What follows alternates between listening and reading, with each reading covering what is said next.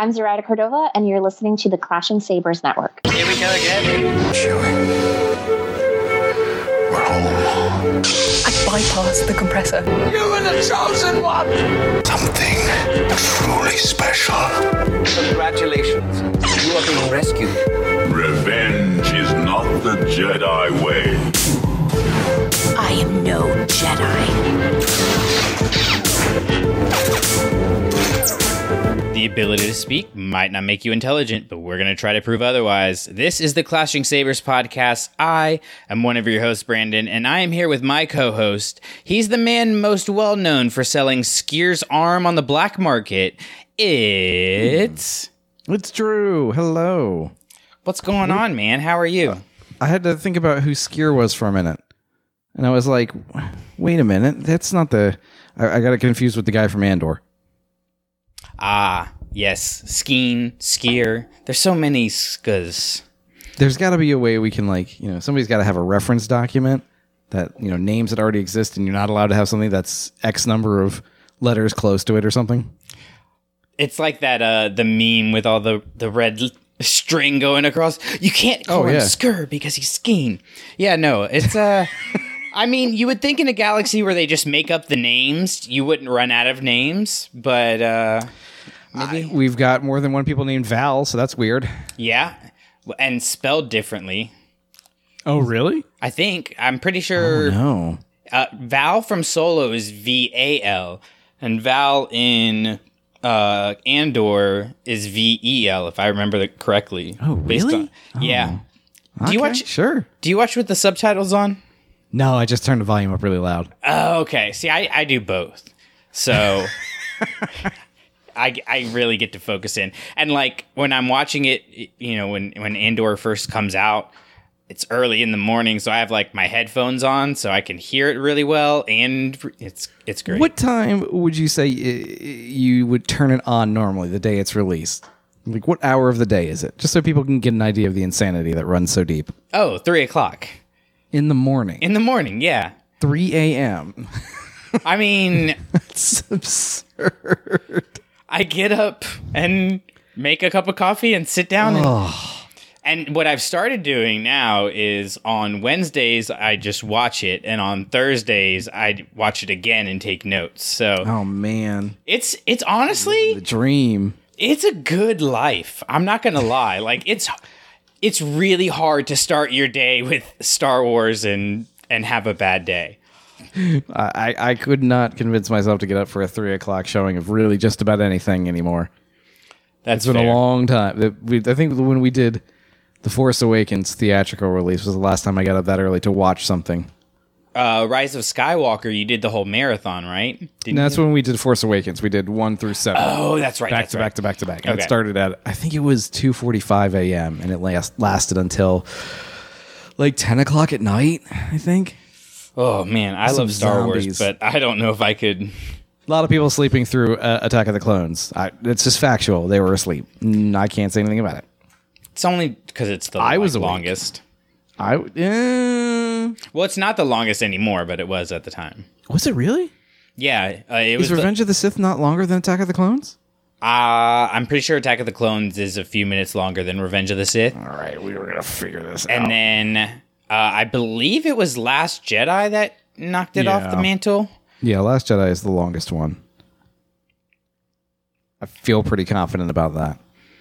Let's see what happens when I Google runtime. Rise of Skywalker just feels that long. yeah, Rise of Skywalker is like three or four days long. oh, uh, speaking of which, I did finally finish um, that book, Oh, Shadow Rise of the. Skywalker 1.5 or whatever it is. Yeah. Yeah, that's And? done. If anyone would like to have my copy, I'd be willing to uh, donate it to a good cause. Yikes. All right. It- it's definitely a book that I read, and I'm glad you guys liked it. I'm glad there are people who enjoyed it. They just don't live in my house. Did you not get like uh Legends vibes from it? Like, Well, keep in mind, not all of Legends was worth remembering and, and was all that good. That's kinda fair, but- grated on me was like the the three or four times in a row. It's like we go to a place, we fail to accomplish our goal like by mi- minutes or moments, and then we do it again. and then we do it again, and then we do it again. like I, I just got it, it, it was very repetitive. It's like the story with. Are we, are we allowed to talk about the book now? Because I, I I listened to you guys. Yeah, don't burn the we're- sacred text, and that's kind of like my spoiler limit timeline. Yeah, we're we're way past that. All right, cool, cool, cool. The storyline with Luke and the uh, Sith The acolyte of the the beyond. acolyte of the beyond, which still grates my nerves. Um, Why? Is it, it's is it just because it's from Aftermath? that's hundred percent why. It's one of my least favorite parts of that that particular series. But yeah, that's that's really why. Um, I, I don't enjoy the cultish things in in Star Wars. It's, it's a bit too much. Like I, I don't care for it. I, I wish we had been able to stick with the rule of two a whole lot stronger than we did. Because it, it just I don't like the whole Church of the Force thing either. I don't like any of that stuff. Non Force users worshiping the Force is very, very strange to me. And I can't quite nail down why, but I don't like it. No, sir. I think it adds a good bit to the story having like cult the cult aspect of it. I do think that like Disney has uh, gone a little too much into the religious side of things, like the actual structured religion side Yeah. of things within their Star Wars storytelling. And that's not, I mean, you know, a knock on on anything or you know any certain groups or anything like that, but it's just I liked it when the force was was more of just like the the energy and stuff and it wasn't given this kind of godlike status Yeah, I, I, I, I don't like the deification of the Force. yeah yeah and and it kind of i mean as much as i do love those episodes the mortis trilogy like it really changed the way people interpret star wars and i think that this is kind of a uh an aspect of it that has kind of grown out of that you know because you have you have these churches growing to worship you know the force and the, then you have this force manifest in these god-like beings. It's just all way too too close to uh, uh home i guess you could say.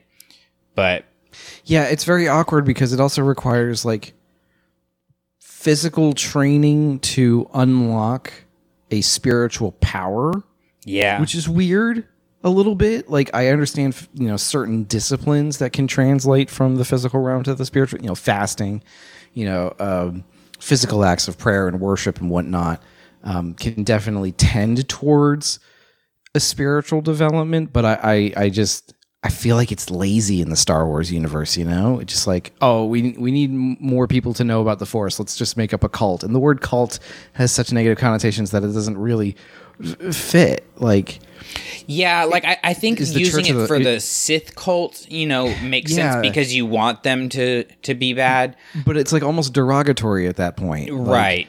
you know and, and it, it really it boils down to me like when now the term sith has been redefined from what it was 20 30 years ago to being anyone on the dark side like those two things are synonymous Right. whereas before that was not necessarily true you could be a dark side user and not technically a capital s sith you know, they were a species at one point. They were also just a practitioner of the dark side, but there are also dark side users who were not themselves Sith, much like there are light side users who were not themselves Jedi.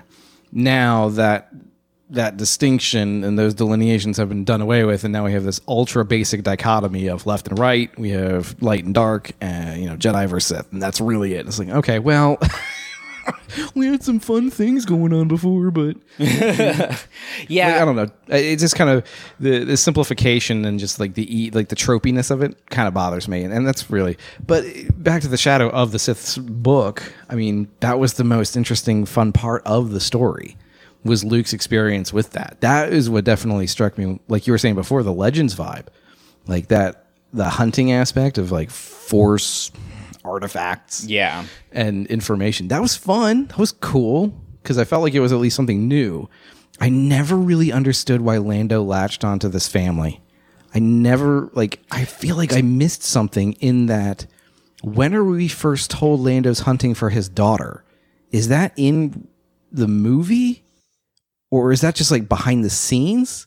Uh, it was in the Rise of Skywalker visual dictionary, I believe, Ah, and I bet it's in the novelization. I, I want to say it's in the novelization, but I'm not hundred percent sure. I've only read it the one time, and I I did enjoy it. I think the uh, novelization adds a lot to Yeah, things that are happening during the timeline of the film that they couldn't do um, on camera because of you know Carrie's passing and everything else Sure. uh, and stuff like that. So, um, but yeah, this this would Yep. be chronologically the first time that we learn about that. And my thing with it is, I took it as he was trying to help fix that family because he knew he couldn't Oh yeah, fix his own. definitely. I, I certainly can see the parallel there, and he's trying to exercise his, the demons of his failure through trying to help somebody else through their impossibly difficult task as well. But I just feel like there's not enough resolution to that issue in this book because there can't be. Right. Like, yeah. and that's kind of what the, the issue with that book entirely is. We know where every single one of these things is going to end up. Well, with Luke's hunting or his tracking of the dark side user thing, we don't know. So that was more interesting. But we know for a fact where the little girl ends up. We know what happens to her parents. We know Lando doesn't find them. We know where Lando ends up. So they've got to end the story with him at a certain place doing a certain thing. And for some reason, a man who bounces around the galaxy for 25 years decides to just stop for six years, or actually, it's longer than that. Because she's Rey is six in the book, and she's 19 in Force Awakens. Yeah, so 13 years. So, and then plus one for the difference between Force Awakens slash Last Jedi into Rise of Skywalker. You're telling me that Lando Calrissian, a man who never sat in the same place for more than like six months at a time, decided for 14 years to stay in a place he didn't know with no connection to for no reason other than he had no other leads to go on. Jeez. Yeah, but I I It's not great, Dan. I think it's supposed to show growth because he sees the acolyte. What was her name? Kiza. I think. Yeah, I, I liked that character and her, their interaction together, the two of them.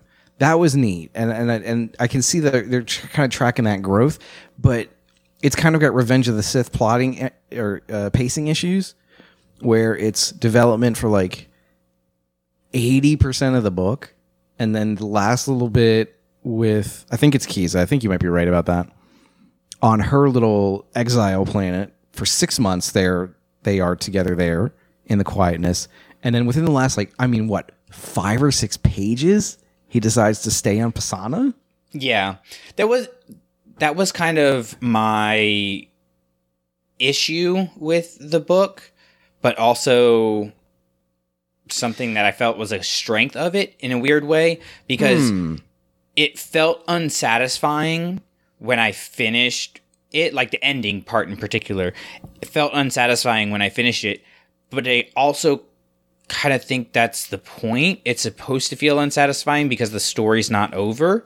So, like, it does both things, but my biggest struggle is which one do I feel like it does more and does that add or take away from the book? Mm. Because the first we'll say 80 90% of it you know i was enjoying the whole like this is just a you know fun adventure and everything. And obviously you know you're turning the pages going this gotta end somewhere. And just to get to the point where it actually did end i was like well now i feel a little let down but i think i'm supposed to because i care about all these characters and i know that they're kind of stuck in in a holding pattern until you know the movie startup kind of thing Yeah, I just I, I don't know that I, f- I felt unsatisfied with that.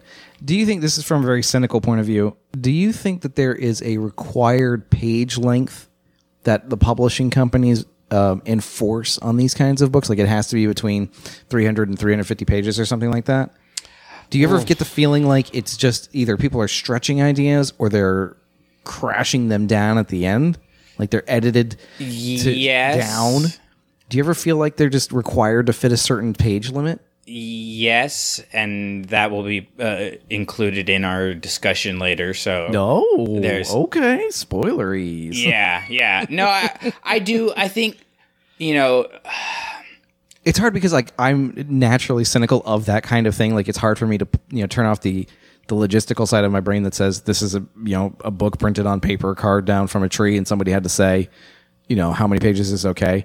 The the the flip the you know the subsection B of that particular thought is the other book that I'm talking I'm currently reading is a 1008 pages long. So what is the difference between this 1000 page tome and the I don't know 338 pages I think Lord of the Sith is or uh, Shadow of the Sith. Shadow of the Sith. See, it's gonna.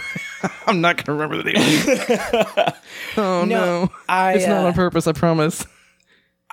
I don't know. I think you know that could play an aspect in certain books.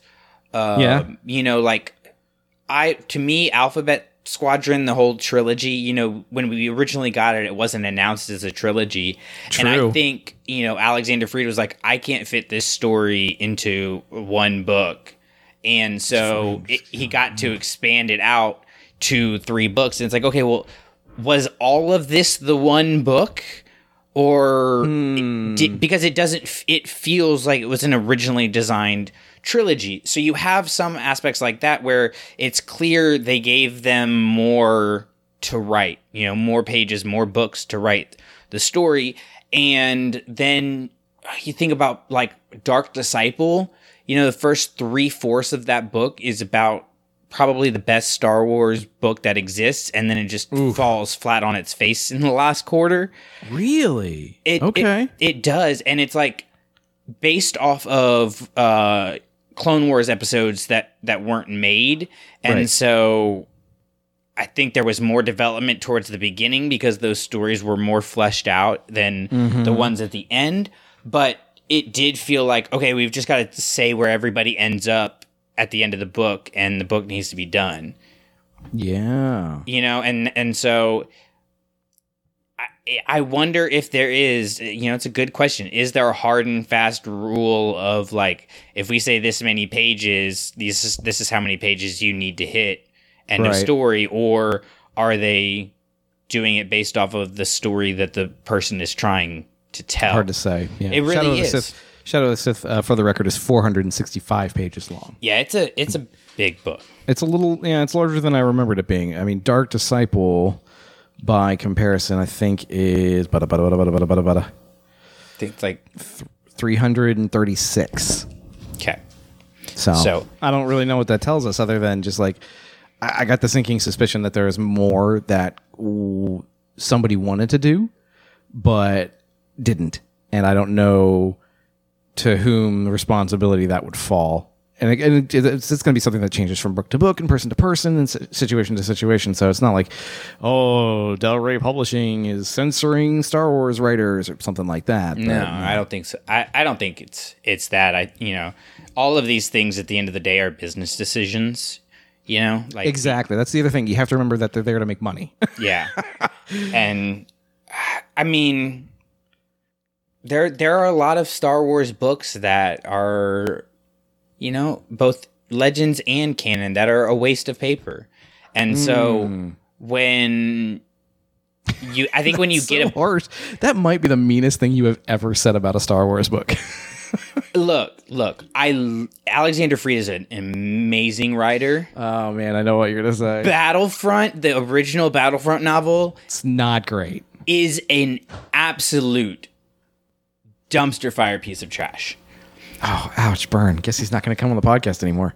Rogue One might be my second favorite Star Wars novelization, and he wrote that. He made Rogue One a better movie. He got me to care about fighter pilots and like post original trilogy in Alphabet Squadron. So like the guy's good at what he does, but ooh, that that book was rough. So, anyways, yeah, I mean, there's there's a lot of factors that go into it, and it's just it's it's hard to tell because it's the decisions feel from an outside perspective so erratic, where it's like, okay, this book you're you're getting an audio uh, format first, and then we'll come out with the print later. Yeah. And then this one, we're going to come out with the print first and the audio later. And then you've got, well, all of these, we'll talk about this a little bit later, but like all of these books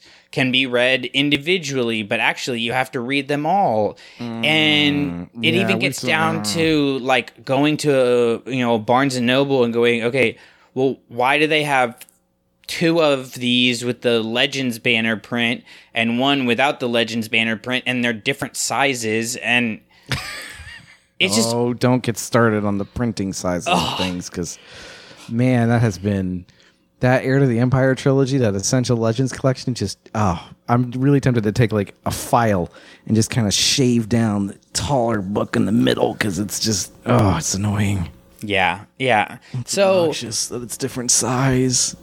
internally, I'm sure that there is a reason behind that decision, whether we would agree with it or not. You, you, I'd like there. I'd like to believe that there was one, but the real world circumstances of the difficulty in printing and shipping and, and manufacturing stuff in the past two and a half years.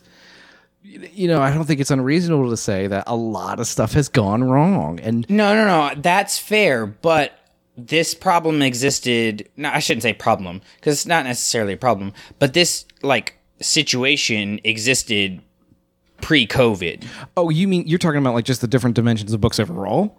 different dimensions of books and just the different you know kind of rules that it seems there are for different yeah. books with no connection like the, the the printing and shipping and all of that stuff is understandable for like Yeah, pushing back yeah. releases and stuff like that but it's not really understandable for why one book is you know a centimeter taller than the other two in the exact same trilogy that was Those printed at the exact same yeah. time That reads to me of, of like an error. You know, somewhere you know somebody forgot to carry the two. Or something when they're convert, you know, they're converting from imperial to metric readings, and then it's like a centimeter and a half off, and you're like, "Come on, yeah killing me, Smalls." Anyway, So, well, I kind of uh kind of teased. Is this what we're here to talk about? No, we are. We are. we else are do we gonna do be on this podcast? We're gonna be talking about some books, uh, but they are gonna be High out. Republic. Uh, we are going to do a best and butts of High Republic Phase One. We have not forgotten about Andor. Uh, we are doing kind of a rotating schedule uh, covering Andor between Clashing Sabers and Sith Talk. So, uh, Sith Talk had their four through six uh, coverage, and we will be back to cover uh, episodes seven through nine after that arc uh, comes out. So, kind of going a little bit, you know, in the arc format like Clone Wars, which should be a lot of fun. But today we are going to talk about High Republic through our best and butts format, and uh, this time Brandon has some rules. oh, So- snap! We are the guardians of peace and justice. Beyond the stars is a near endless frontier. Our order was meant to shine its light in even the darkest corners of the galaxy. There, we found an evil that none of us had trained for that threatens all we know.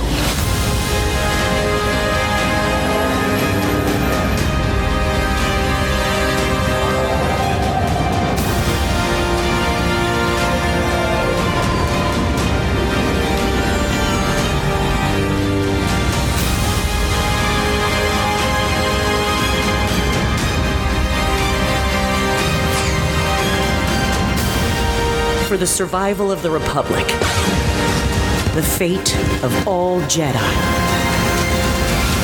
for control of the Force itself.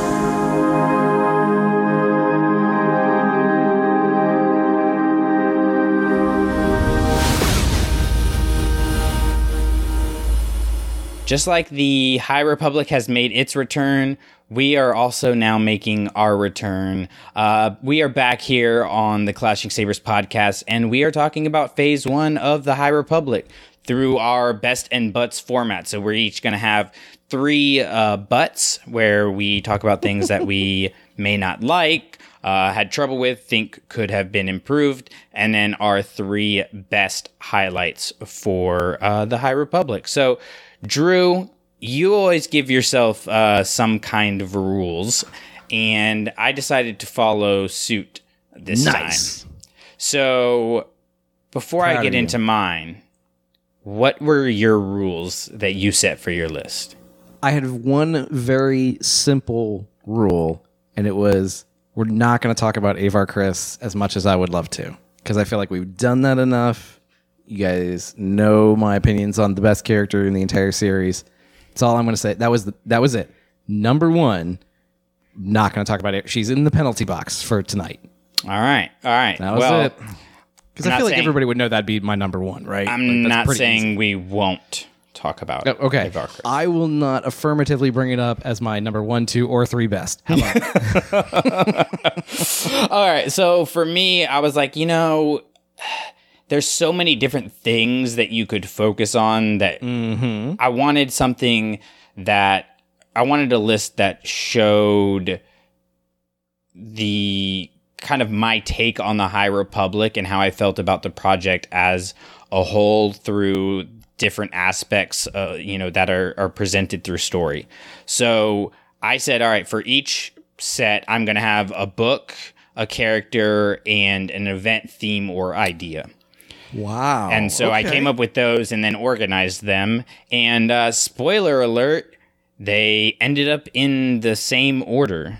Oh, interesting. So my number Oh, three is both one category. My number two is one category. Yeah, kind of just worked out that way. Wow. That's beautiful. Should be a lot of fun. Should be a lot of fun. so I'm Drew, now. I will let you go first. We're gonna start with our butts, and I'm gonna throw it to you to tell us what is your number three. Uh, again, we're talking about a series that I, I've come to love. So finding nits to pick, um, we're going to take some small things and blow them entirely out of proportion. So don't think that I'm coming to burn these things down. It's just a matter of it is always fair to find the flaws and the things that are great in order to improve them even more, right? If somebody were to listen to what we actually had to say and take it into account, then we would offer these as ways in which things get, could be made better over time. So, my number three, there are so many Padawans in these stories, and there's so many stories about Padawans. I'm so tired of kids and 12 year olds. I just, I, nope, I'm over. They're great. They're fine. They're fun. Please stop. Please stop. I, I, I, I don't need the same these same kind of coming of age stories like 87 different times with different characters and whatnot. They're great. They're fine. They're fun. I know that people love them. There are people out there who this is what they want to read. This is their comics. This is their books. That's great. That's fine. Please, I'm done. I, I think we're good to go. You know what I'm saying? So you're saying you're not going to read the book Padawan? Is what you uh, no, No, I'm so I'm over it. I need I need grown-ups. I need people who know what they're doing ish. people who have their driver's licenses. this is part of like the challenge that I think High Republic has because mm-hmm. they set themselves up to do an adult novel, a YA novel, and a junior novel all released at the same basic time. Right. Right. They're, they're, they wanted to do this to hit like different audience members. I understand. And Star Wars is a kid stuff. It's kid stuff. I understand that. Like the classic trilogy, the prequels, even the sequel movies, all of it has this meant towards an, a younger generation. And that's fine. Like, that's great. And it should be. And so I'm not saying that kids are dumb and kids are bad. That wouldn't be very helpful, productive, or good anyway. But what I'm saying is like, of the books that we've got, like if you think about phase one, you had roughly what nine. We'll put them in quotes books. So you're talking about your your adult novelizations, your what do you call it, middle grade, and Your YA. young adult, Yeah. young adult, and three of them are about adults, right? Essentially, Six of them are about. six of them are about Padawans. That is a, a a balance I don't enjoy. That's um, fair. yeah again it's just because it, I, and it might just be the strength of the stories that focuses on the masters and knights is is so strong and how compelling that storyline between the three adult novels was in phase one um, it felt very good that it kicked off that way it ended though with the the Midnight Horizon book. Actually, technically, Edge of Balance Volume Two is the last entry into Phase One, which itself was again about Padawans. So I, I feel like we lost the bookend at the end, where the Fallen Star really kind of ended the main what I would have considered the main characters in phase one. It ended their story, but it didn't the phase. So you have this weird postscript of like two more entries about these other characters. I'm like, what are we doing? yeah, this was phase one is, is about Starlight Beacon, and Starlight Beacon is burned to the ground. So why do I care what happens on Corellia now? It was very think let down. part of that like a that order had something to do with printing. I do think that was I- if I- if I remember correctly. I- mm. it's been a don't long remember time. because Midnight Horizon I think takes place roughly. I'm trying to think in relation to the events in Fallen Star. Does it occur chronologically after or like during? I think it's at the same time. Yeah, it's at the same time. But I do know, I'm trying to think of what book it was. There was a High Republic book, uh, one of the uh, middle grade novels that got pushed back uh, because of color printing. Like the the style of printing that they were doing could was only could only be done at some factory in China or something like that. And so they had the book ready and everything, but they couldn't print the book because they had the color pictures in the middle. And that was the factory Okay. that was going to be think doing it was so Mission to Disaster was pushed back. Maybe maybe it was. And so I think. I'm wondering if if Midnight Horizon because yeah, you're totally right. It did feel weird to end it there. Yeah. Like It, it was very very strange, but uh, again, that's why like the the, the overemphasis on Padawans is is just not to my taste. And and again, I think the source of that is not a weakness in those characters or weakness in their storytelling. That's not what I'm saying. I think it's a uh, it, it doesn't rise to the occasion that the other storylines tell. That's really because we'll talk about more a little bit more about that in a little bit later. Well, speaking of rising, uh, my number Mm-hmm. three is my book for the butts, and that is The Rising Storm. Uh, what? yeah, and and I said Your this least favorite book of the entire phase one? it it I wouldn't say it's my least favorite book of the entire phase 1. I think it is not as good of a book as it could be. And the reason for that is it's almost 400 pages long and like half of it is just battle scenes at the Republic Fair. And so That's what I liked about it. well, and if we're talking about, you know, meeting page lengths and stuff like that, like this would be oh, okay. one that I could think of like, all right, they needed 50 more pages, so let's just add 50 more pages of battle, right? And hmm. those are not those are really great to me on screen, and but it's not the same when you read it in a book because you have or at least I do have trouble tracking where all these characters are for such a long span of time when they're constantly moving and you're reading it across days you know weeks. And at some point it's just like I, i'm not trying to keep track of who's where anymore. And so you lose an aspect of the book. And so for me the beginning of the book really really good. The end of the well, the whole book is good. Let me rephrase it.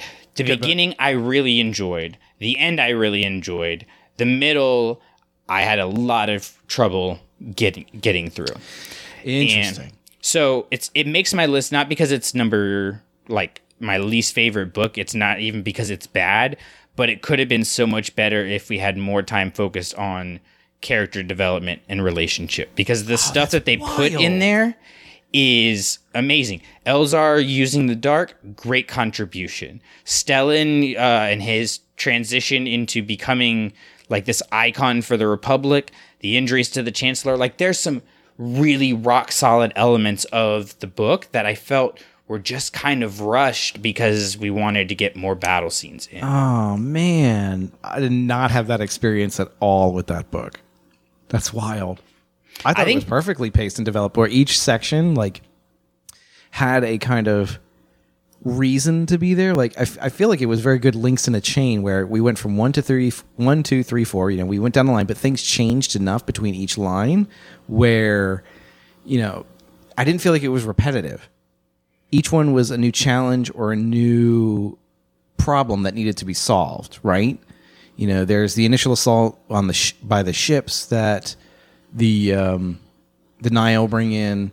So there's that. Then there's the ground assault. There's the tear gas assault. There's the Chancellor abduction. Um, there's that whole. uh, You know, there's Elzar Mann riding on uh, like a dragon or something weird, or Yeah. a dinosaur perhaps. That was all right.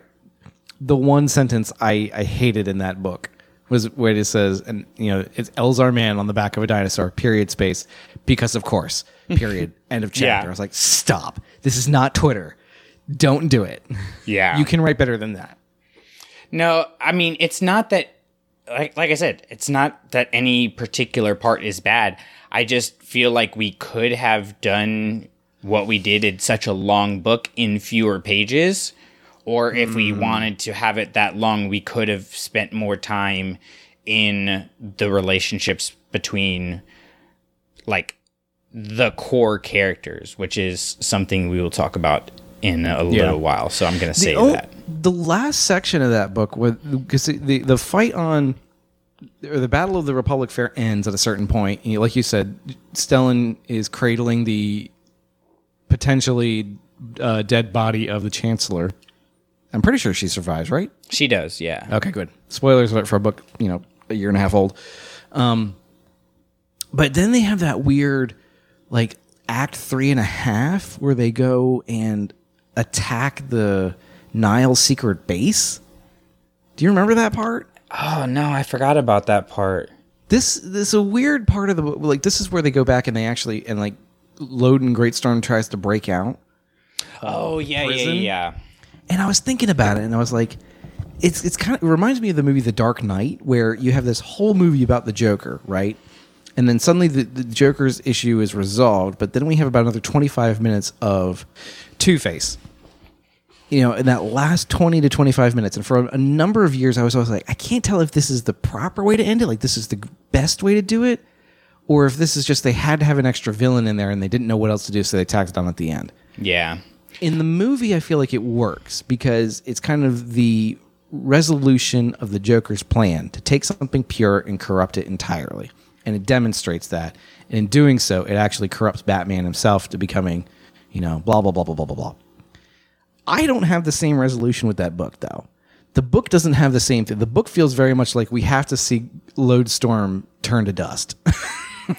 And see, before the next uh, it feels like before the next comic comes out is what it felt like and they rushed that in there in order to make some of the comic series make sense well, and I feel like the Loden Greatstorm storyline would have been better served if we didn't know he was alive. Because Yes. if you're going to kill him in the end anyway, then and and our emotion from that is supposed to come via Bell and the loss that he feels. Why not sit us in the tension of him not knowing? You I don't know, because uh, if if if that were the path to be taken, then I, I bet we would have been complaining that we didn't understand that that, that we would have felt rushed at that point. Like, no, I, I, I feel like if he's saying, you know, I know he's alive, I can sense him, kind of stuff, and we never actually spend any time with Loden, and then you get, you know, a short little while of Bell saves him, everything's going to be great, like they're going to turn this around, and then Dust, it's a lot. Di- it, it has a greater impact. You know, like that's part of the Mm, I reason. don't know. Yeah, but that's part of the reason like Endgame worked so well was because the heroes won and then they didn't. Like everybody like Thanos had been essentially defeated and then was able to get the time stone to turn back time enough to beat the plant. So like we had victory and then they literally took it away and crushed our spirits and that's where the book left off where the whole time it was like all right I'm rooting for them to you know reunite and then they reunite and you just don't get any actual time of them being together so it's like why did i go on this whole emotional adventure hmm. when it would have been better served for me to understand Bell's pain more and not be focused on the anticipation of them reuniting. I don't know. I think it kind of it, it would to me it would have to tie into the amount of time we have the opportunity to spend with those characters to understand their the development of their relationship over time. We don't get a lot of that comparatively between Lo- Lodestone. Loden. Shoot, what's his Loden Greatstorm. I'm not doing great with names tonight. I am like 0 for 17. Um, Loden Greatstorm and Bell Zettifar, we have them in the first book, in Light of the Jedi. Maybe a little bit in between, but then Rising Star is really the only other opportunity we get to see them spend time together. Whereas by comparison, you're now like your your your your connection of Infinity War comes on the back of 10 to 12 years worth of interdeveloped relationships between characters. And so we're used to seeing them rise, be challenged, fail, overcome. Like that's kind of the general flow of those characters' um, arcs. And so we've seen that for each and every individual in that particular film. So when you get to the end of Infinity War and all the good guys lose, it throws out this it, it throws out your expect or not no, it throws out that's probably not the appropriate way to describe it but it it um it really kind of shows you that the stakes are real and the, that the characters when they are vulnerable their actions become much more interesting and dangerous because the danger is real right and so when we look back at phase one of the higher republic we don't have quite the same understanding of their invincibility. We they have not yet proven to us that they are invincible. In fact, much of Light of the Jedi shows us that they're not invincible. And so we should know, we should learn from that first entry that, you know, Lo- Loden Greatstorm is probably dead already. And then when we realize he's not, there's a question about what happens next, as opposed to your stereotypical Marvel movie, which you and I could probably write the outline for any particular upcoming film based on the formula that has worked in the past. But that formula just doesn't exist in the phase one at that point to me. So I feel like if they ru- if they only only develop Bell or Bell's point of view in Rising Star and do not let us know what's happening to Loden at the same time if you were to then Bell goes through the whole book believing he's still alive and there's something he's he's just got to do something. He makes it all the way out there. He breaks him out of the jail only to have him, you know, dust up, which is ironic given the Infinity War idea. Um I think it would feel cheap and mean, mean-spirited. I feel like it would be an un it would seem to be an unreasonable affliction onto Bell's character and it's it would be less about Loden escaping and trying to make it out and more about pushing Bell further and further from the light. Whereas as it is written in Rising Star now, we we think that there might be a chance that they could be reunited and that his the eventual falling apart of that reuni- reuniting is devastating, but not necessarily mean. Like it doesn't feel like it was to hurt Bell. You know what I mean? Does that make sense? Uh oh. My talking to no one. Sorry, I was muted. Oh, okay. No, it, it absolutely makes sense. And I think it's just, you know, two different ways to execute a story. And I Certainly. think, honestly, a lot of this could change when we, we go back to that time period Yeah. with Burryaga. Because if we have another situation where Bell, you know, somebody close to him seems dead, but he believes that they're alive and he has faith that they're still out there and doesn't give up on them, and then they die, that's going to become an issue if because it's going to be the same thing we already did. If Burryaga is still alive and Bell is the only one that keeps the faith in it, despite what happened with Loden dusting up right before his eyes. That's a different situation. So, like, Yeah, I can see what I, I, can understand what you're saying there. Um, it makes sense, and we'll, we'll have to see. Like like you said, once we get back into the co- this this core group of Jedi we've come to know and love, um, what happens if we get any answers to that at all? yeah. All right, hit us with your number two. Uh, number two is a strange lack of merchandising for High Republic. Yes. Um, I don't really want to spend forty five dollars to order a white T shirt that has a tiny little gold logo on the left lapel. Um, that's not cool. I'd really like certain Black Series action figures of certain characters who hear the Force as a, as a song, just whoever those might be.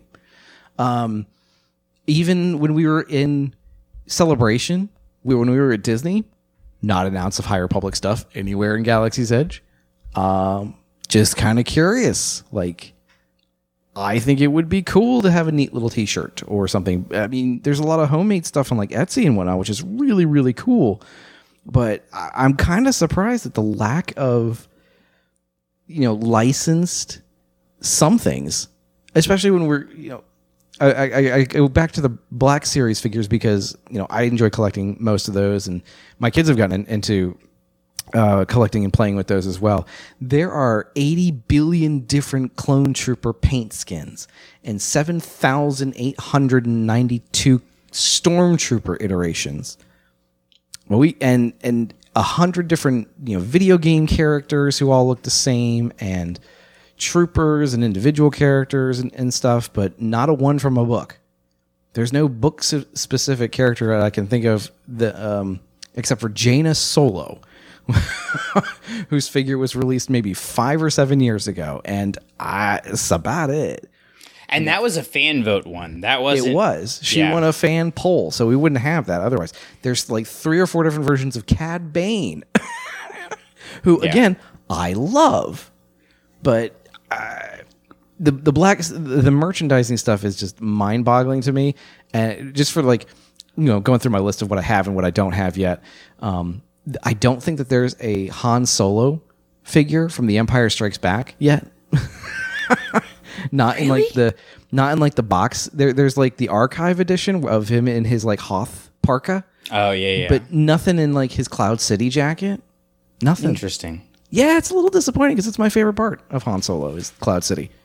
Well, I think with High Republic, we kind of got the feel that it was going to be Shadows of the Empire meets New Jedi Order Yeah, you might be right. with a spin, and I I don't know. It's hard r- trying to remember back that far to when they first like announced High Republic coming out. I don't feel like we ever got the word that we were going to be getting a whole bunch of merchandise, but Right. all of the signs pointed towards it because you had this years long initiative. Uh, they do like to make money. And you also had all of these, and they continue to come out, all of these uh, concept art pieces and stuff that were coming out. That's like, all right, that's a perfect thing to use for a figure. So it is it is kind of you know befuddling that it, they haven't done that yet, and especially when you're going to like you said, you know, uh, traders, uh, the what was it called? Traders Outpost at uh, at Galaxy's Edge. You know, going there and not having anything. Um, I mean, there have been some like T-shirts that have come out and a couple hats, but even still, like you- you're saying, they're not the classic things that go with Star Wars. Yeah. And, and, and not and it was like right at the very beginning and, and like maybe for up to the rising star because there are some that was like the posters of um come experience the the fair the Ga- galactic fair. Yeah, like it was one of the like one of the shirts had the posters for that but i mean that's been it. And again real world implications cannot be overlooked in the fact that manufacturing is doesn't look anything like it did three years ago, and so I'm I can't say it makes no sense because there could have been massive plans in the work, and then you know everyone got sick and the world shuts down. So it's kind of what what I think would be nice is some transparency and to say, I, don't know, would you rather have somebody come out and say, "This is what we planned to do, but we couldn't do," and then you have the feelings of missing out, or you don't get word of any plans that were canceled, and then you have this concern of, are they thinking enough about it? I don't know which of those two feels worse to me. Mm. Yeah, I think it depends on what the thing is. like, how good of the thing we're missing out on is. Yeah, yeah. Like, I don't know. It's hard to say, and that's kind of what, what what bothers me is the is the uncertainty and the unknown kind of thing. Like, if I had if there's a StarWars.com post that says here's the concept art for the 80, 18 different T-shirts we wanted to release this year, and here's the prototype mock-up of of the three main characters. You know, uh, she who shall not be named, uh, Stellan and uh, uh, Elzar Mann. Here's their concept figures. I mean, that would have been amazing. It would be very sad that we don't have something like that, but I feel like the more we know about how far along the process of these decisions were before they fell apart, would feel good. Now, I realize I just said that in light of everything we talked about the movies about how yeah, about how Lucasfilm has a horrible track record of announcing things too early. So, I mean, you, you, six to one, half dozen to the other. Kind it's just it's it's so odd because you like everything else around Star Wars, like all the other outlets of Star Wars, talk about High Republic. You've got it on YouTube. Like they do uh, Yep, videos that are Wars then cut down to TikToks and stuff. Like the social media aspect is there. The website articles are there. The YouTube content is there. Like all of the stuff that goes around a major release is there, except for the thing that made Star Wars famous. You know, really at the at the end of the day, like Star Wars got into you know the, the our bloodstream through the toys and stuff, and so I. As somebody who spends his life trying to get kids to read, I would love if they walked into Target and are like, "Who's this cool Jedi?" Oh, Avar Kriss. What where, what movie is she from? She's not from a movie. She's from a book. from the book. Pretty Yeah. cool. Uh, speaking of different. characters from a book, my number two is my character, Be very careful. and it is not Avar Kriss. Okay, good. It is man of questionable. Stellan Gios. Really? Yes. Okay. Right. Because he is coarse and irritating, and he gets everywhere. It's a little gross, dude. no, he he just is so Mace Windu-ish. Oh, why? You. Kn- mm. Like oh he Deep just sigh. he Hashtag deep oh my sigh. nerves. yeah yeah Well, like look he he boots avar from being the head of starlight beacon that's not Yeah. a cool move it's not cool, but it makes sense. She's not there. She's pursuing a personal vendetta. i know but It's a. It's not a good decision, but it's the right decision. doesn't mean i have to like it or him okay he he is he is the mace windu to avar kriss's anakin because No, w- you stop that right there, young man. he wants to follow protocol, whereas Avar wants to get solutions. Okay. Tell me that's not Mace Windu and Anakin. That's glossing over some significant other issues, but we'll let it go. I mean, it's Sure, it- sure. If we can boil all characters down to one particular thing, that would be fine. It'd be a perfect analogy. Exactly. See, I just need you to have my laser focus. You get me.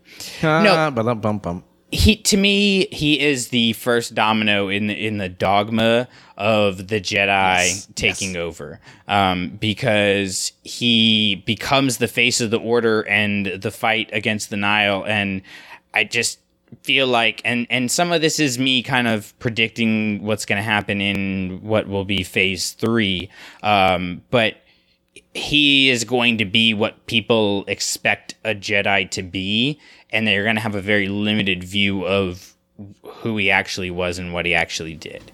And he's Oh, a character. You think he'll be like martyred then? Yeah, I think so. I think so. Oh. And so I don't I I don't hate the character.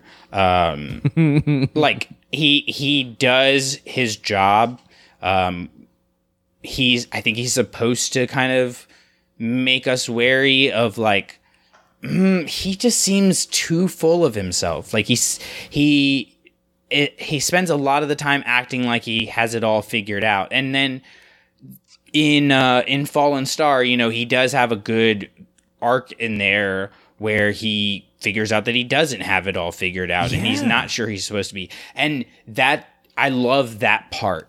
I really do love that part. Uh, but it's just the rest of the time was just so. Ugh, I just wanted to be like. Shake him and will you get to this conclusion? Because we all know you're going to get there. Just get there now.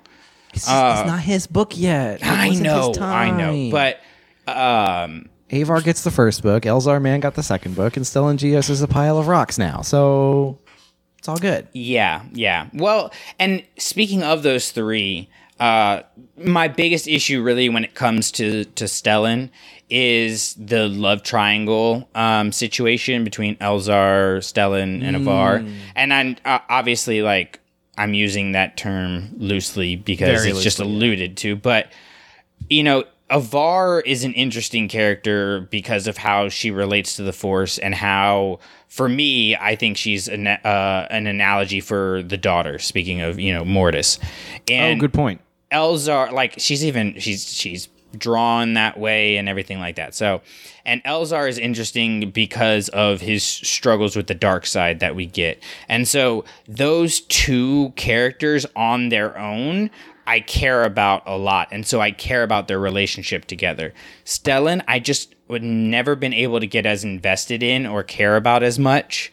Um, really one way or the other. Like I don't love him, I don't hate him. And so I'm not invested in the love triangle because I don't care about all three of them.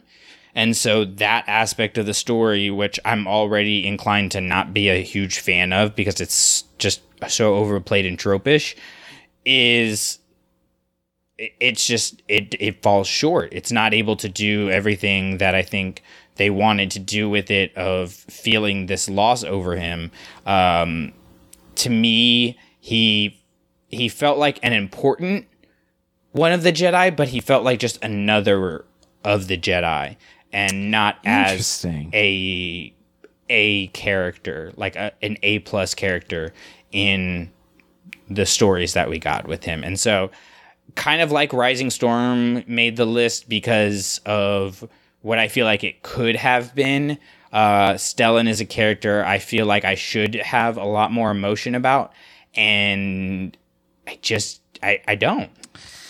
I think you have the appropriate level of emotion. I think you have what they were going for. Um, I think it's okay. I think it's kind of supposed to be like that.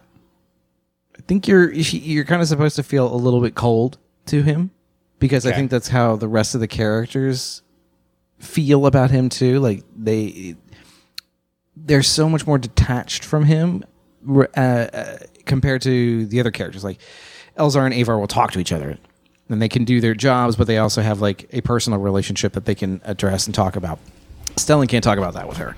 Um, you know, the other some of the supporting cast, you know, even and the Padawans especially, they look up to him as more of this deified figure rather than just a dude doing his job.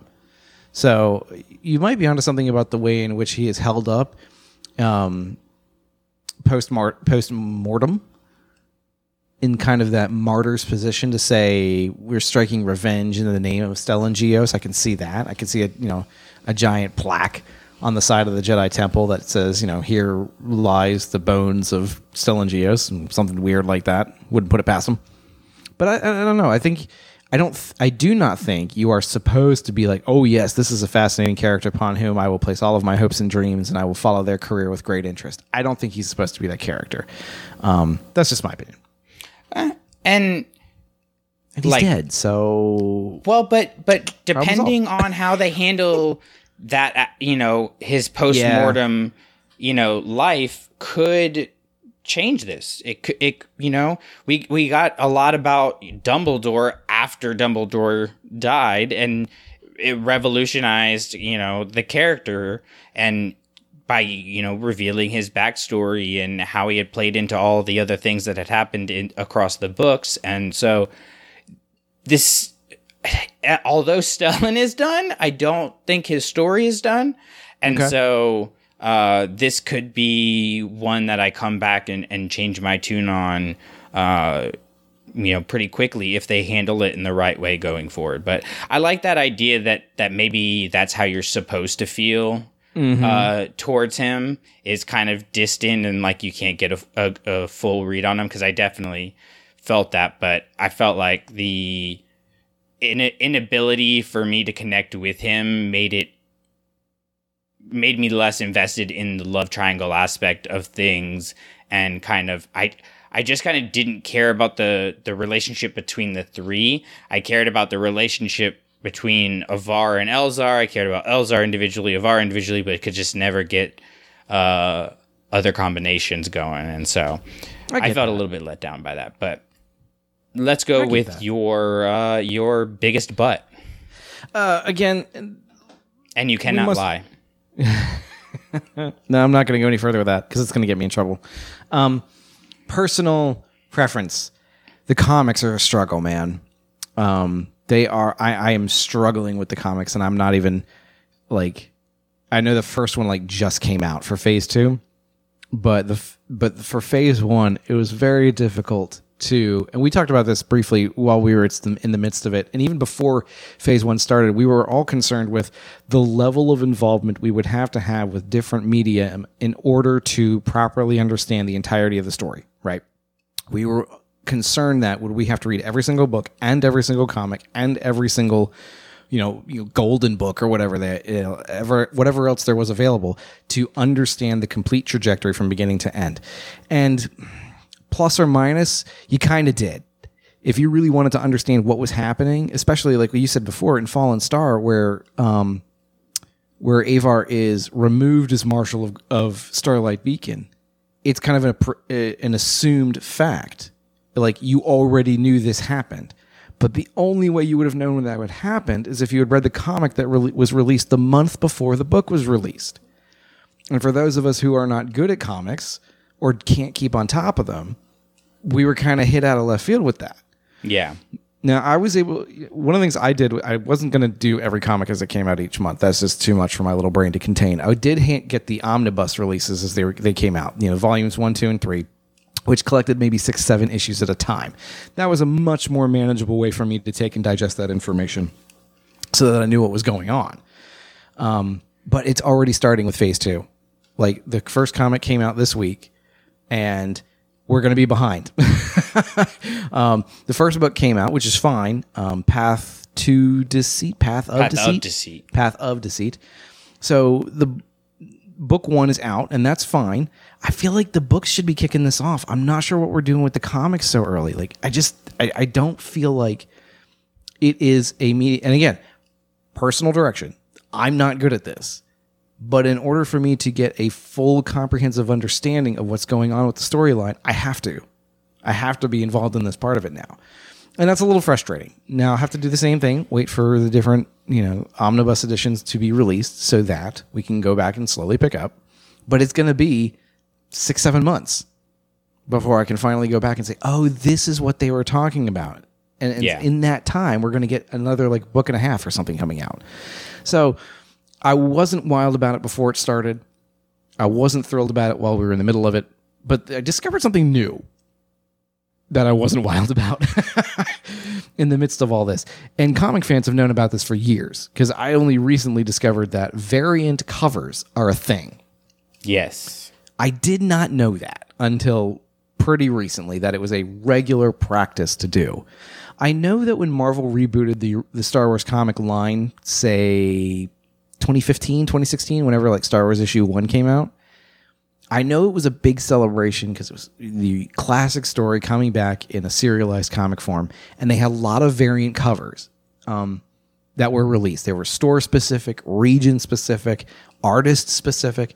Uh, and I thought that was a pretty neat thing to do to kind of generate some interest and get, kind of get some attention. I did not realize that was a regularly scheduled practice. Um, and I was a little shocked about that. So High Republic comes out, phase one goes through, but each issue has like three or four or five different variant covers.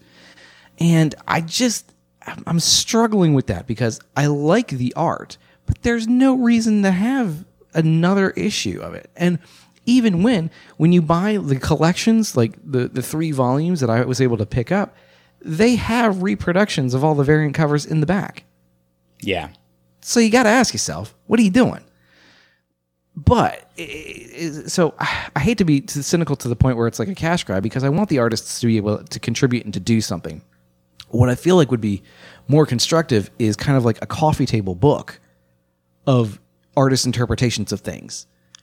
Like, why do we need to lock them behind region and store specific covers? Or even like we were at Celebration and there were some Celebration event specific covers to things. Eh, no change to the inside content, no change to the story. It's simply just a different piece of art on a different 8 by 11 you know, piece of paper or slightly smaller, whatever. You get my point. Yeah. No, no, no. I, I, I hear what you're saying. I and struggle with that. Like it feels very mercenary when it comes to the comics, and especially when the comic is only like if it's forty pages long, and inside the comic, I was noticing this because I was reading the Visions um, one shot that just came out this week or last week rather. Um, by the way, we're going to start celebrating uh, Visions Wednesdays from now on because there's no day of the week that starts with a V. so okay. Vision Wednesdays. We're going to be doing this. Um, I'm. I hope that's going to be a fun little project. But in a 40 page long comic book, eight pages are advertisements for other Star Wars comics. Yeah. well, and guys. I I feel like with, when it comes to the comics, the timing of them and and the way they have to release comics makes it kind of hard to line up with the book releases because you're releasing, you know, one issue a week for however many weeks that storyline goes. And so you can't just because of of how book publishing works. You can't center an entire like campaign around comics when you've got major book releases. So I think it it throws a wrench in the situation. My thing is if you're going to have major events that play a significant role in the novel, you should have those events play out in the novel even if they already played out in the comic. There's no I reason that we can't have had the conversation where, uh, uh, you know, Stellan Boots Avar from being the Marshal of Starlight Beacon in The Rising Storm. The book could have taken 20 pages to do that. And it would have been, it would have completely changed the book. Like you, you would have been so much more invested in that relationship and the kind of how it was on its last leg because they were losing trust in each other. Instead, I was like, okay. And I, there's points, ex- particularly in that and Fallen Star, are the two that stand out the most to me, where I had moments where I was like, that was definitely talked about in the comic that I haven't read and don't know when I'll get to. You And could so see was- Mm-hmm. it. It was almost like there was a big red circle that says like click here for more information and it would be a link that takes you to purchase the comic issue that explains it. Yeah, yeah. So that was a problem, and that and that kind of leads into my number one, which is my uh, a theme, event, or idea uh, from the High Republic. And for me, it's the character development is too disparate. It's too spread out, and having to keep track of well over twenty important characters across nine books and the comics, like you're saying, it, and audio dramas and everything else is just not sustainable. Um, and and particularly when there is other Star Wars content coming out, like you just you don't have enough time to sit with these characters and and you get invested in some of them and it is it's kind of a pick and choose thing which i know they wanted but it's good on the ones that you choose but on all the other ones you feel kind of let down um, by them and so like when you get invested like you do with Vernestra because you spend a lot of time with her across multiple books. Bell, you spend a lot of time with across multiple books. Elzar, like the ones that you really get to spend time with, you get invested in their journey, but that's four, you know, we'll say four or five characters probably per person. So you've got another like at least 15 that you're supposed to be really invested in and you just you, you can't. You don't have the, the the authors don't have the page time to do it. The readers don't have the time to do it across multiple books. And so these books were expecting us, I feel like, to decide on who the main focal characters were across the whole phase rather than having a core group of three to five characters that are the focus of every book. And I know everybody's thinking like uh Avar and Elzar and Stellan.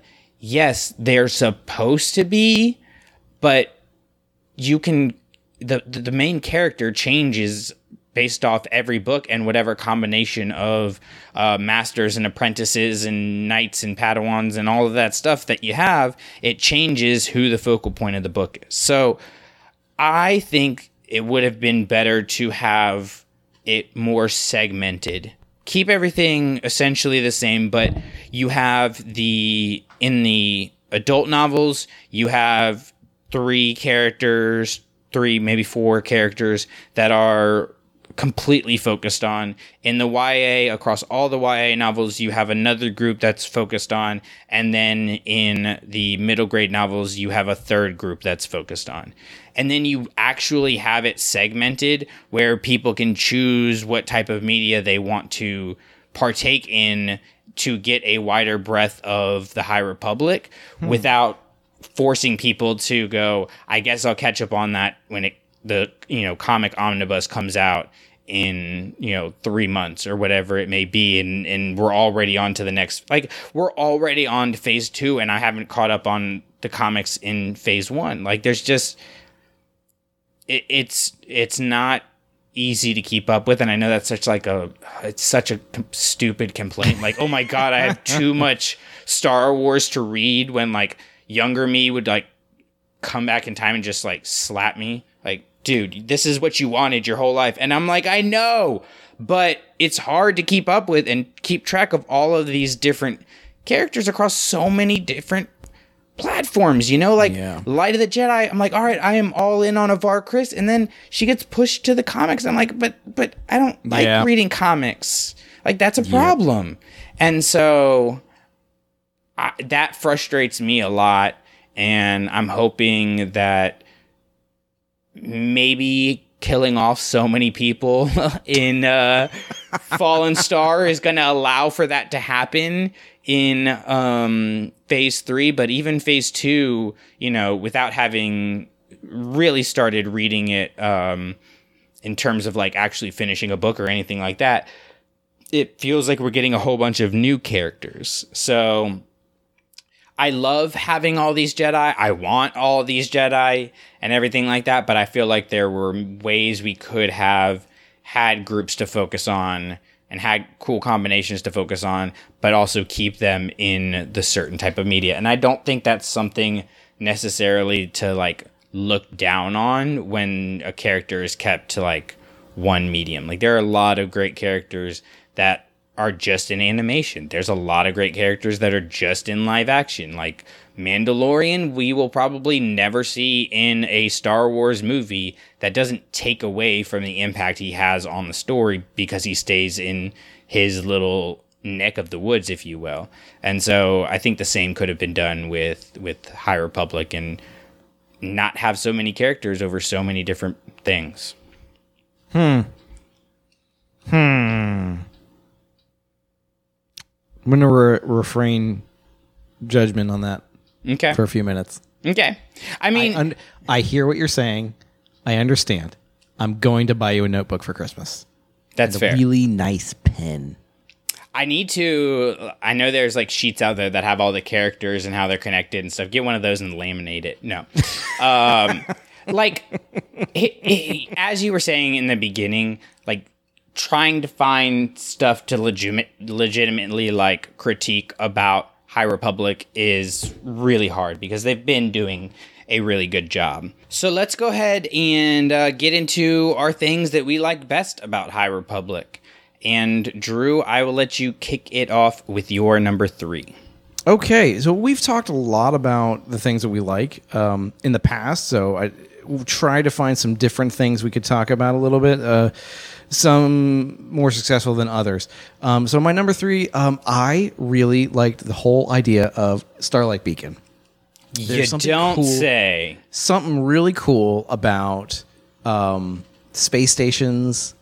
Like I was really into skyhooks when that was a thing, more common, and to have one here was really exciting. Um, I know it's not terribly surprising to you, is it?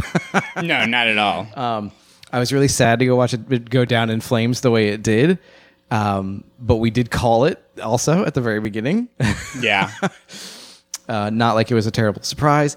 And I do hope that we get something similar in hopefully in phase three. Hope, hopefully they come back to the same time period, and hopefully we get something similarly exciting. I, I like that new technology piece. It was something different we hadn't seen in a while, something that hadn't been used in the Star Wars universe for a while. I mean, the opposite of this feeling would be.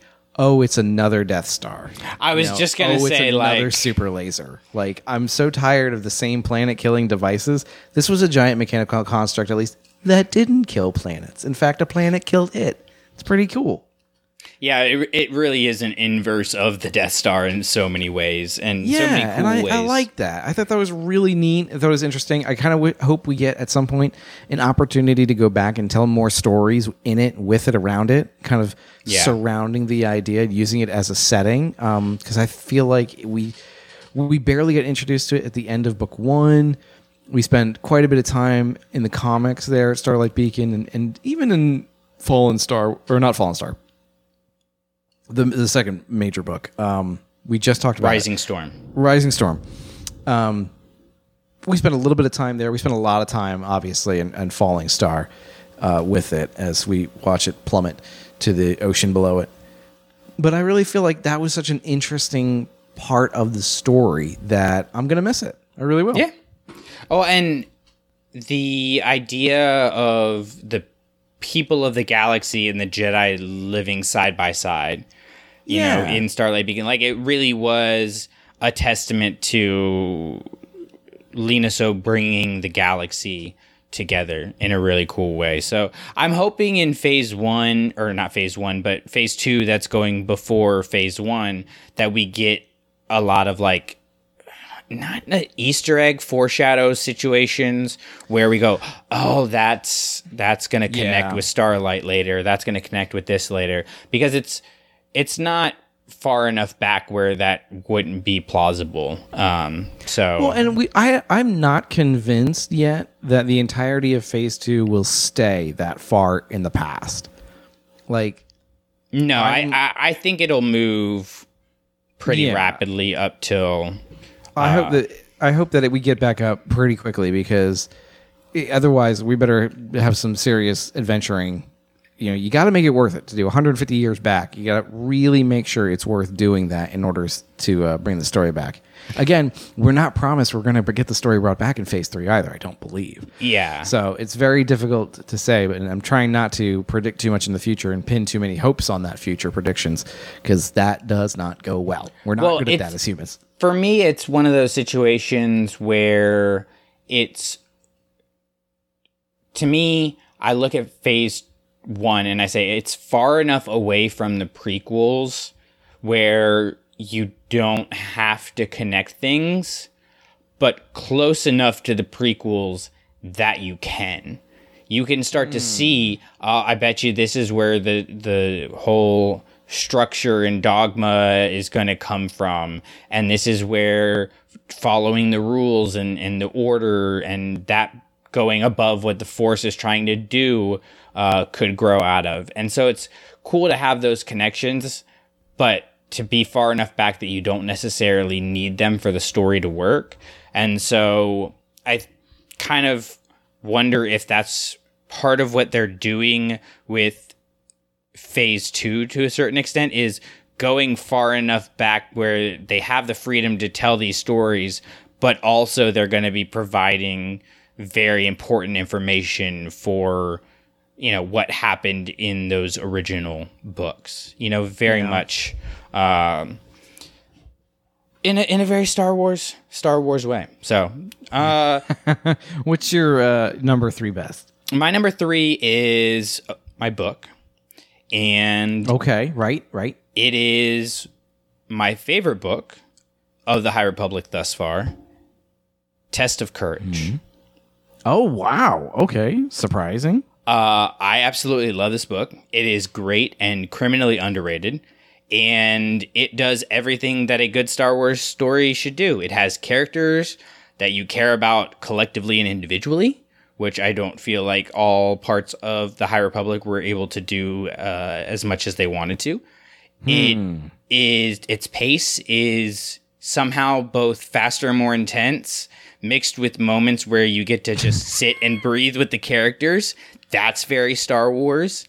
It has a lot to say about the Force and our relation to it, uh, both collectively and individually.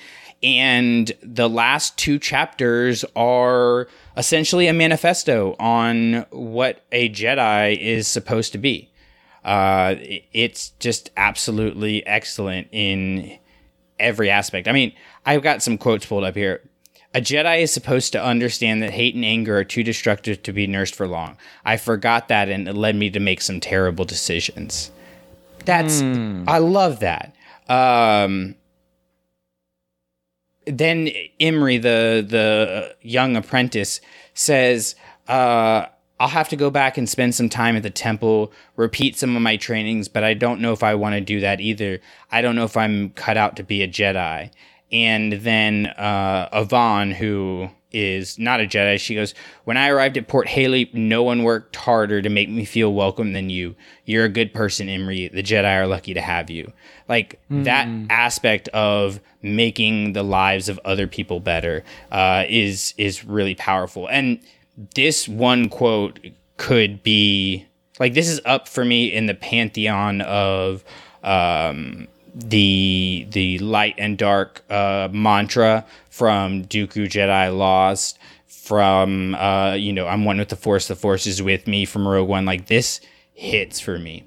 The Force is not so simple, and neither are emotions of living creatures. Most Jedi have felt the temptation of the dark side. It's only natural, but we would resist it. It is a deliberate path to the dark, not a series of bad days. Being a Jedi is choosing the light over and over again. Hmm. He, Imri was able to find his way back to the light. You are, f- and then he's talking to Vernestra, and he, this is Skir talking to Vernestra. He says, Imri is able to find his way back to the light with your help, Vernestra, only yours. You are a fully accomplished Jedi Knight, and have a pa- having a Padawan is something you will be expected to do, so why not now?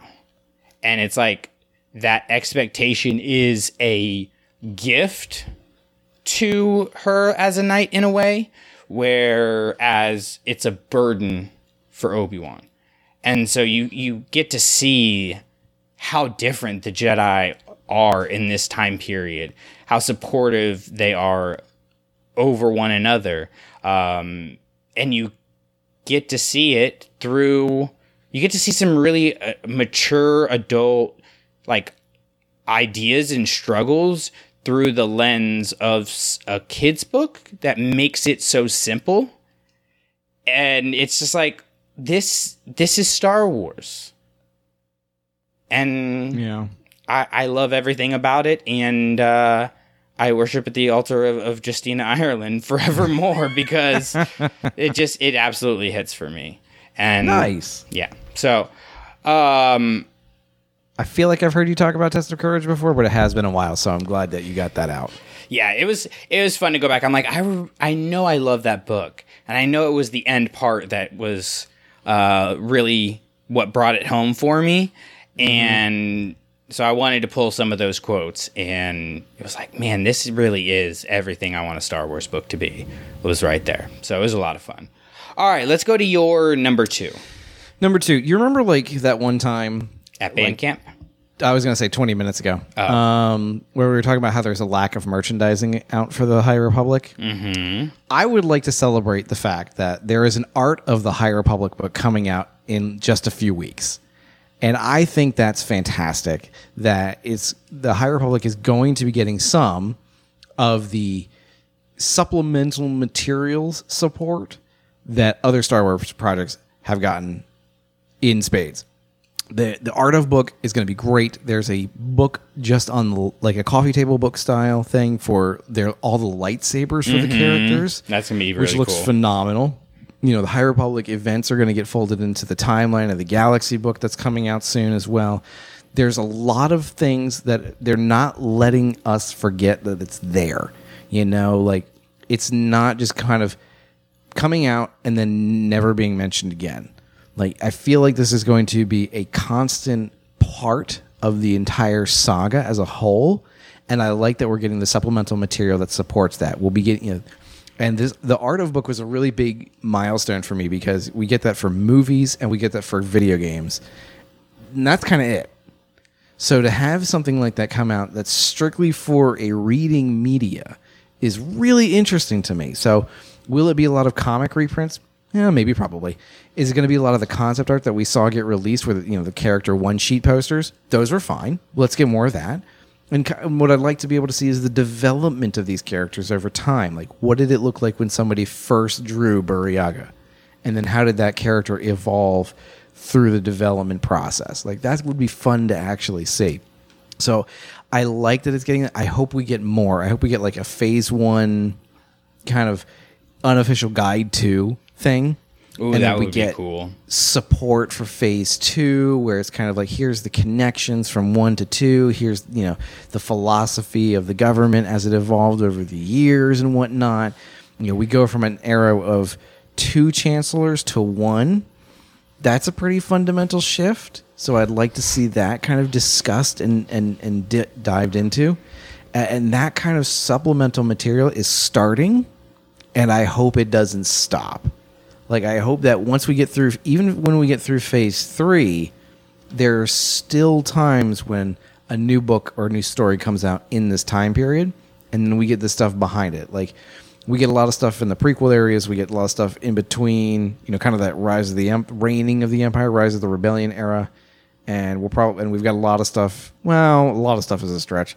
We're getting more during the rise of the New Republic era and I hope that the High Republic era is another one where you know another playground where we get to play every so often. Yeah.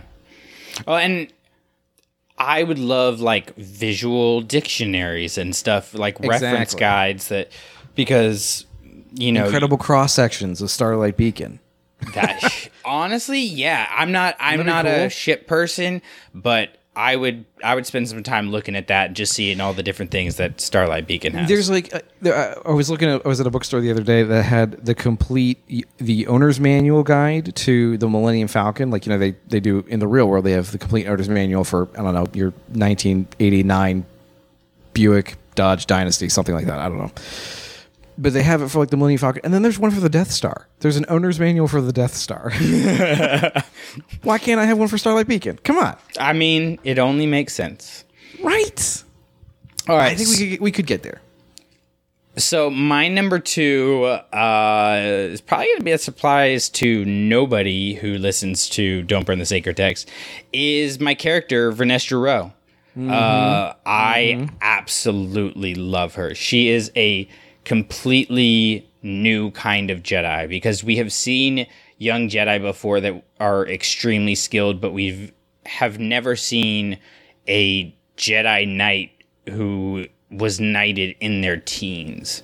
Um, she's still so young and developing, and yet has the responsibility of adulthood thrust upon her because of that ability. And to me, she is she she's Anakin if he was level headed. Like he could Yeah. have been a, see that. he could have been a knight when he was really young, but he was just too brash. But then again, she also shows how the Jedi had come to like limit their Padawans because they were stuck in this rigid process rather than allowing the Force to work. Like Vernestra questions whether she's ready to be a knight and then later to be a master to uh, a, someone who is essentially the same age as her. And it's through the masters, it's through the force and her faith in it and the Jedi's ability to be more fluid and reactive in a positive way during this time period that allows her to to take on that mantle. And so that gets to really the core of what makes me love Vernestra.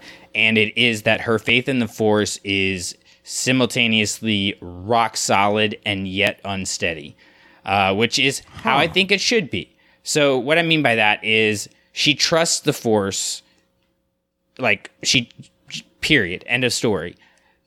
When she's making her lightsaber whip, when she's called to be Imri's master, like, she trusts that even if she doesn't understand it, the Force is working through her and that what she is being a part of because it follows her morals and her beliefs and she believes in the order the jedi order and everything like this is going to turn out well because i'm going to have my faith that this path that has been laid is the path that i should follow.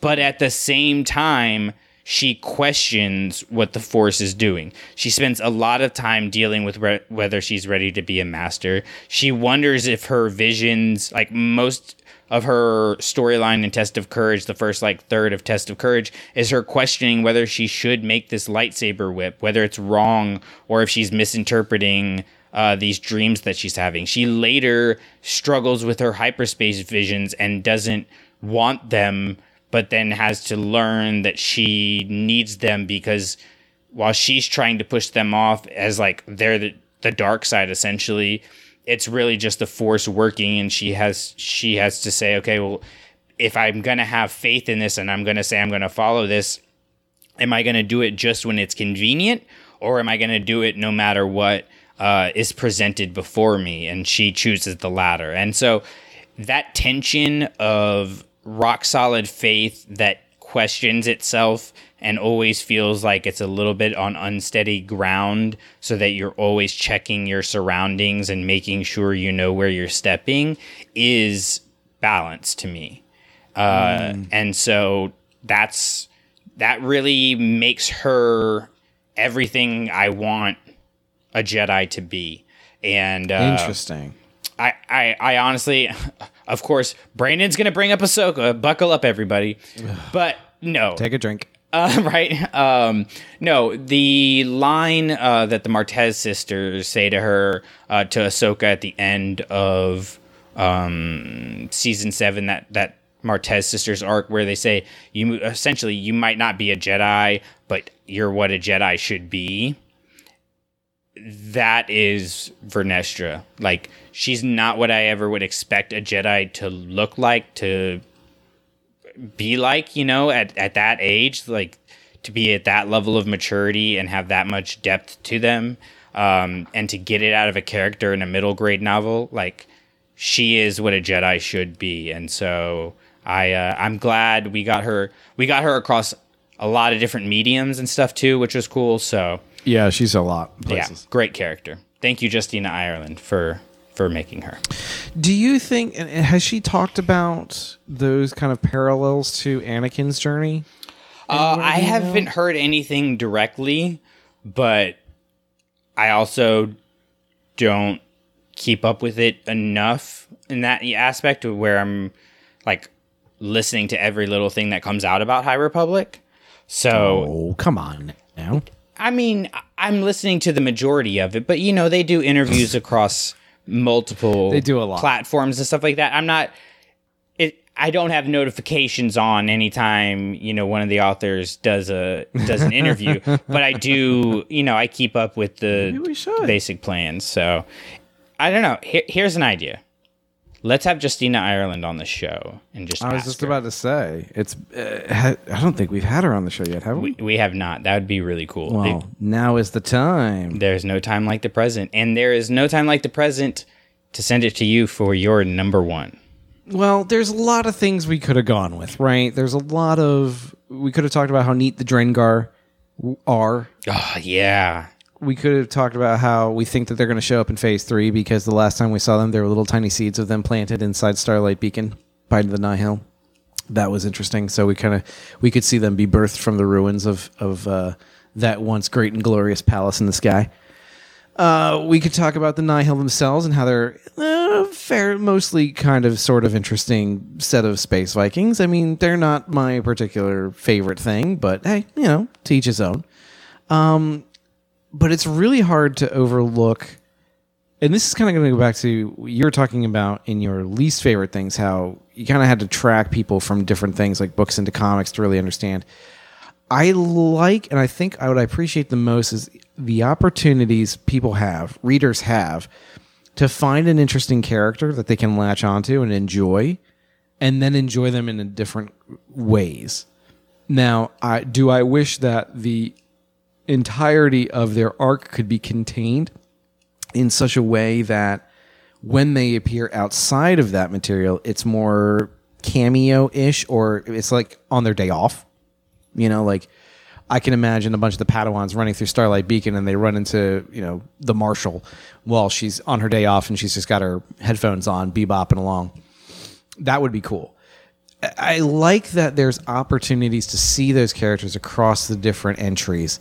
Um, and there are so many of them that there is somebody for everybody to love. Mm-hmm. I think there are enough different characters and there's so much different representation going on that it is easier, I think, from what I from what I've seen in response to characters, it is easier to find someone like you in this group of people than it ever has been in Star Wars. And I think that's it's absolutely on purpose. We know that a diverse set of characters in every way, shape, and form was a prerequisite for all of the authors when they started it. We know that they were going to have people of different orientations and of different backgrounds and different skill levels. They're going to have people you like and you didn't like, people like you, people who were not like you, and force you to get to know someone not like yourself. Mm-hmm. And we haven't had that really before. You know, we think about like I, I can I can distinctly remember the the disappointment when Jedi Fallen Order was first announced, and it turned out that the protagonist was going to be just another white dude. Like the audible sigh of like we can't even choose to be a different character. This is who we are in 2020. like yeah. really 2019 like we, we've come so far and we're still going to be played by uh, you know a redhead Well, and like you know, you're talking about how we get to relate to these characters of like, and there's someone we can relate to in every way, shape, and form. Like that's that's not shorthand for you know talking about skin color like it's used a lot of the time. No. That's literally every way, shape, and form. So like. For example, I have a service dog, right? So Bell's relationship with Ember is something that really hits for me because my dog mm-hmm. goes everywhere with me and supports me and everything, and I'm able to trust him. And so, like, to see that in a, a novel kind Yeah. of blew me away. And so, yeah, no, I, and like, that's about me. I can only imagine what it's like for people who have much more going on. People who have never seen themselves in Star Wars, never seen themselves as Jedi. Like it it it hits on so many levels and that is a, a great strength of it. Like that's It part really of is. the reason that you have so many characters. And I and I talked about not wanting as or having too many characters, but like this is the flip side that I also believe in, and that's what makes Yes. talking about this so hard. I, I completely understand, and that's that. That's what I. That was kind of why I wanted to hold off when we were talking about it before, because I think inherent in having so many different characters, if they were much more the same, if they were so much more monochromatic, it would be easier for you to keep track of who is who and doing what. Right. You wouldn't need a spreadsheet. You wouldn't need a chart. You wouldn't need a you know a, a four foot by three foot board that you could pin pictures to like but having that level i mean there really is no other word than diversity that you can apply to it. Um is not just like a cheap and easy plug. Like it demonstrates something about the state of the galaxy at the time. Because when we fast forward to the fall of the republic and the rise of the empire it is helmed by what? The white guys. Like it is it is a a, a an explicitly xenophobic organization where the non-humans were considered less than and incapable of handling what the Empire wanted them to do. So they were con- they were barely considered sentient. You know, we think about like the Wookiee culture was completely enslaved and, and used to build their technological terrors. And so, but when we compare that to the Wookiees we have in the High Republic, I mean, it's like everybody else. They have Yeah. their natural strengths and their talents and their gifts, and they are encouraged and pushed to use them for the good of the rest of the galaxy. So I feel like because it was such an intentional decision and it is a storytelling device, like it it, it does no wrong. Yeah. Like I mean, and, and I'm so, and I'm shocked at how I'm I'm surprised at how well that works. You know, like it could be done in a way that feels cheap. It could be done in a way that feels, um, like I, I don't want to say forced or not earned because those don't make any sense in this kind of a discussion. But it could be used as like a token. yeah, it could be. It could feel like It's placating. not. Right, exactly. It could be like, oh, we we have to meet a certain quota of characters who don't have straight relationships, so therefore we're going to have, you know, this, this, that, and that, and that's it. But it doesn't feel like that. This feels so much more of a galaxy where, and, I am not the best person to speak to this, but it stands out to me in such a way that, um, that it, it really is probably the greatest strength. If we if we think about the strengths of the High Republic, and we think about how well it seems to have been planned out, this is a natural result of that, and that's a great thing. And I think we should we should make mention of that and how we the community can be so interwoven with the characters that they appreciate and, and identify with, and and then it allows us to converse with somebody else to say, oh, okay, I understand why you like this person better. It, that tells me something about you. Yeah. Like my favorite character in the entire saga has a spiritual relationship that is manifested in music. That can tell you something about me. yeah.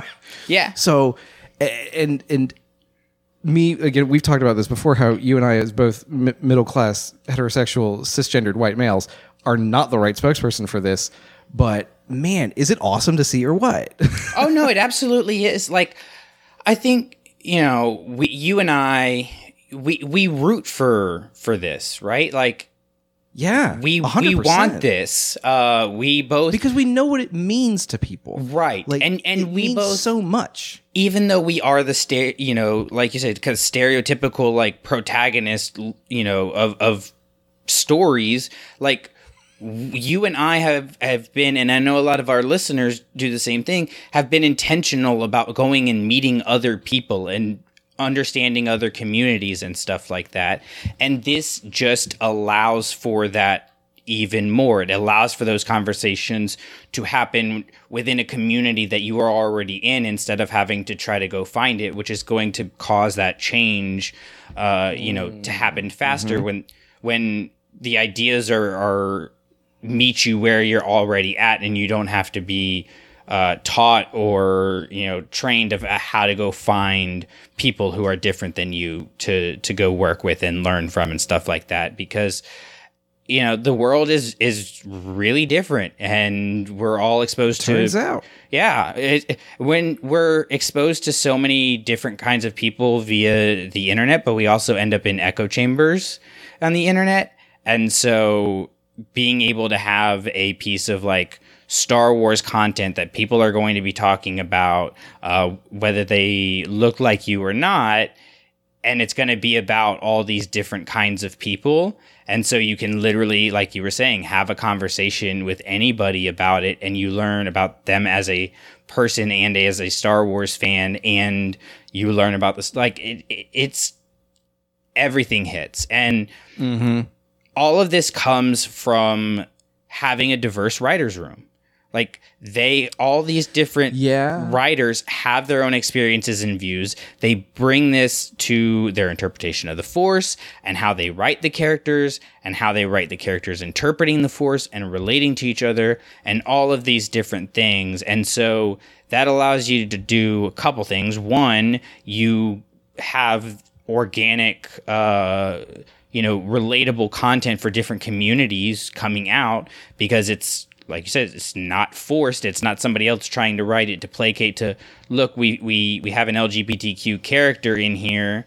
It's you know somebody who's in that community writing the story, or oh, we have a, a you know a person of color in the book. It's like no, Justina Ireland and uh, Daniel Jose Older and stuff are like uh, they're bringing in some more Zoraida Cordova. Like they're bringing in people of color to write stories for these characters of people for, of color. Like it's like that seems like how it should just be, but they're It just seems too it. easy. Why have we been so bad at this for so right long? You know, right it, it really really does and so i'm actually going to say because my number one was the myriad of uh, of views that we get on the force um, but i think that that is Ah. I think that's encompassed in what you're saying so i'm changing my number one nice. on- on the audible. spot. Well, it, we we kind of talked about like because you're talking. Uh, were you thinking about like specifically that that chapter, that favorite chapter of mine from Light of the Jedi? Um, By any no. chance? Yes, yes, and no. yes, I was where you get how d- different people hear it differently, but I more meant um, just throughout all of the books, you get a bunch of different interpretations of how Jedi relate to the Force um, Yeah. and how the Force works and and the role that it plays in the life of a Jedi and the life of the galaxy and stuff. Um, but I love that chapter. It's, it's- so good. it's so good and and you get but again you get all of that you get the ability to tell those kinds of stories when you have different people coming together that are able to bring together different ideas and you also have created an environment for them to be successful um, which it's very clear in the planning of this project that the focus was on setting these authors up for success to let them do what they do best and not let any of the other noise in. And that is really, really powerful. And you can see the care that these authors have for these stories. Like it's not, Yeah. This is not, and, and this is not a knock on J.J. Abrams, but this is not J.J. Abrams coming to make The Force Awakens because he has already he's he's done a whole lot of stuff and this is Star Wars is going to be one thing on his uh, resume, right? And these authors have all, you know, done great things on their own, but they're looking the the impression that I get from the way that they present themselves is they want this to be the top thing on their resume. Like I was a part of hmm. this and they all seem invested in that purpose. And I think that's what happens when you bring together these different views and and you put them in a situation where you take away everything except for the writing and the story. Like they're not overextending them with oh we've got to have all these promotional interviews and everything like that. Like they they do those, but they that all comes after the writing. And so the, the writers are able to do what they do best and we see the results of it uh, in the stories. So I absolutely love it. Well, that is it, guys. That is our list, our best and butts of High Republic Phase One, and I really enjoyed this. So I think maybe we'll have to to redo this with uh, Phase Two if we enjoy it as much. So far, uh, I've read part of Well, yeah, we'll see. I- I've read part of Convergence um, and part of Path of Deceit, and am enjoying both of them. Um, so it seems like things are going in the right direction.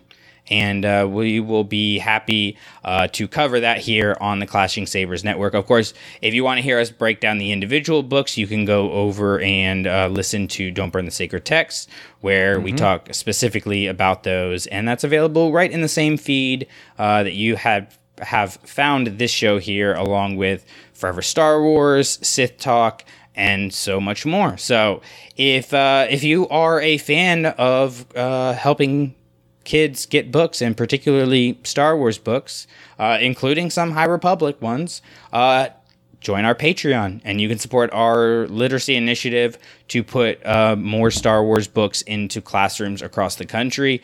We are uh, working up on our fundraiser Yes. for the year or the beginning of next year. There will be some High Republic uh, involvement there. So stay tuned for more of that. You, of course, can find all of the links uh, available right in the show notes on whatever platform you are listening to. So, Drew, any uh, anything to update the listeners on before we head out of here? Hmm. Um, you can find me on Twitter at the Drew Brett, and uh, f- let's keep an eye on our Visions Wednesday tasks, and I it's going to be hopefully bringing that bringing that up so that it doesn't leave the uh, public eye. Um, we've got the dual one shot comic that just came out recently, which is pretty good, and some interesting ties, which um, it's possible. I haven't quite figured it out yet, but it's the Star Wars canon. I haven't figured out how that works yet, but I think it's true. Say that last part again. You cut out for a minute. It's possible that the Afro Samurai is actually Star Wars canon. I don't know how, but I think it's true. Okay. Well, I have guess no idea what I'm talking about, do We you? will stay. No, I do. I just I I you didn't. trying to connect those dots is not working very well for me at this late hour. Ah, it's been a long night. You, It- you've it played has. a long game today. well, we will be back next time. Uh, but just remember, you know, as much as we we do love the High Republic and the people coming together and all of that stuff, the teamwork that we have, nothing will ever beat the team that is Batch Eight. Taylor Swift's Midnights. You know, you had to you had to say it correctly. Nope.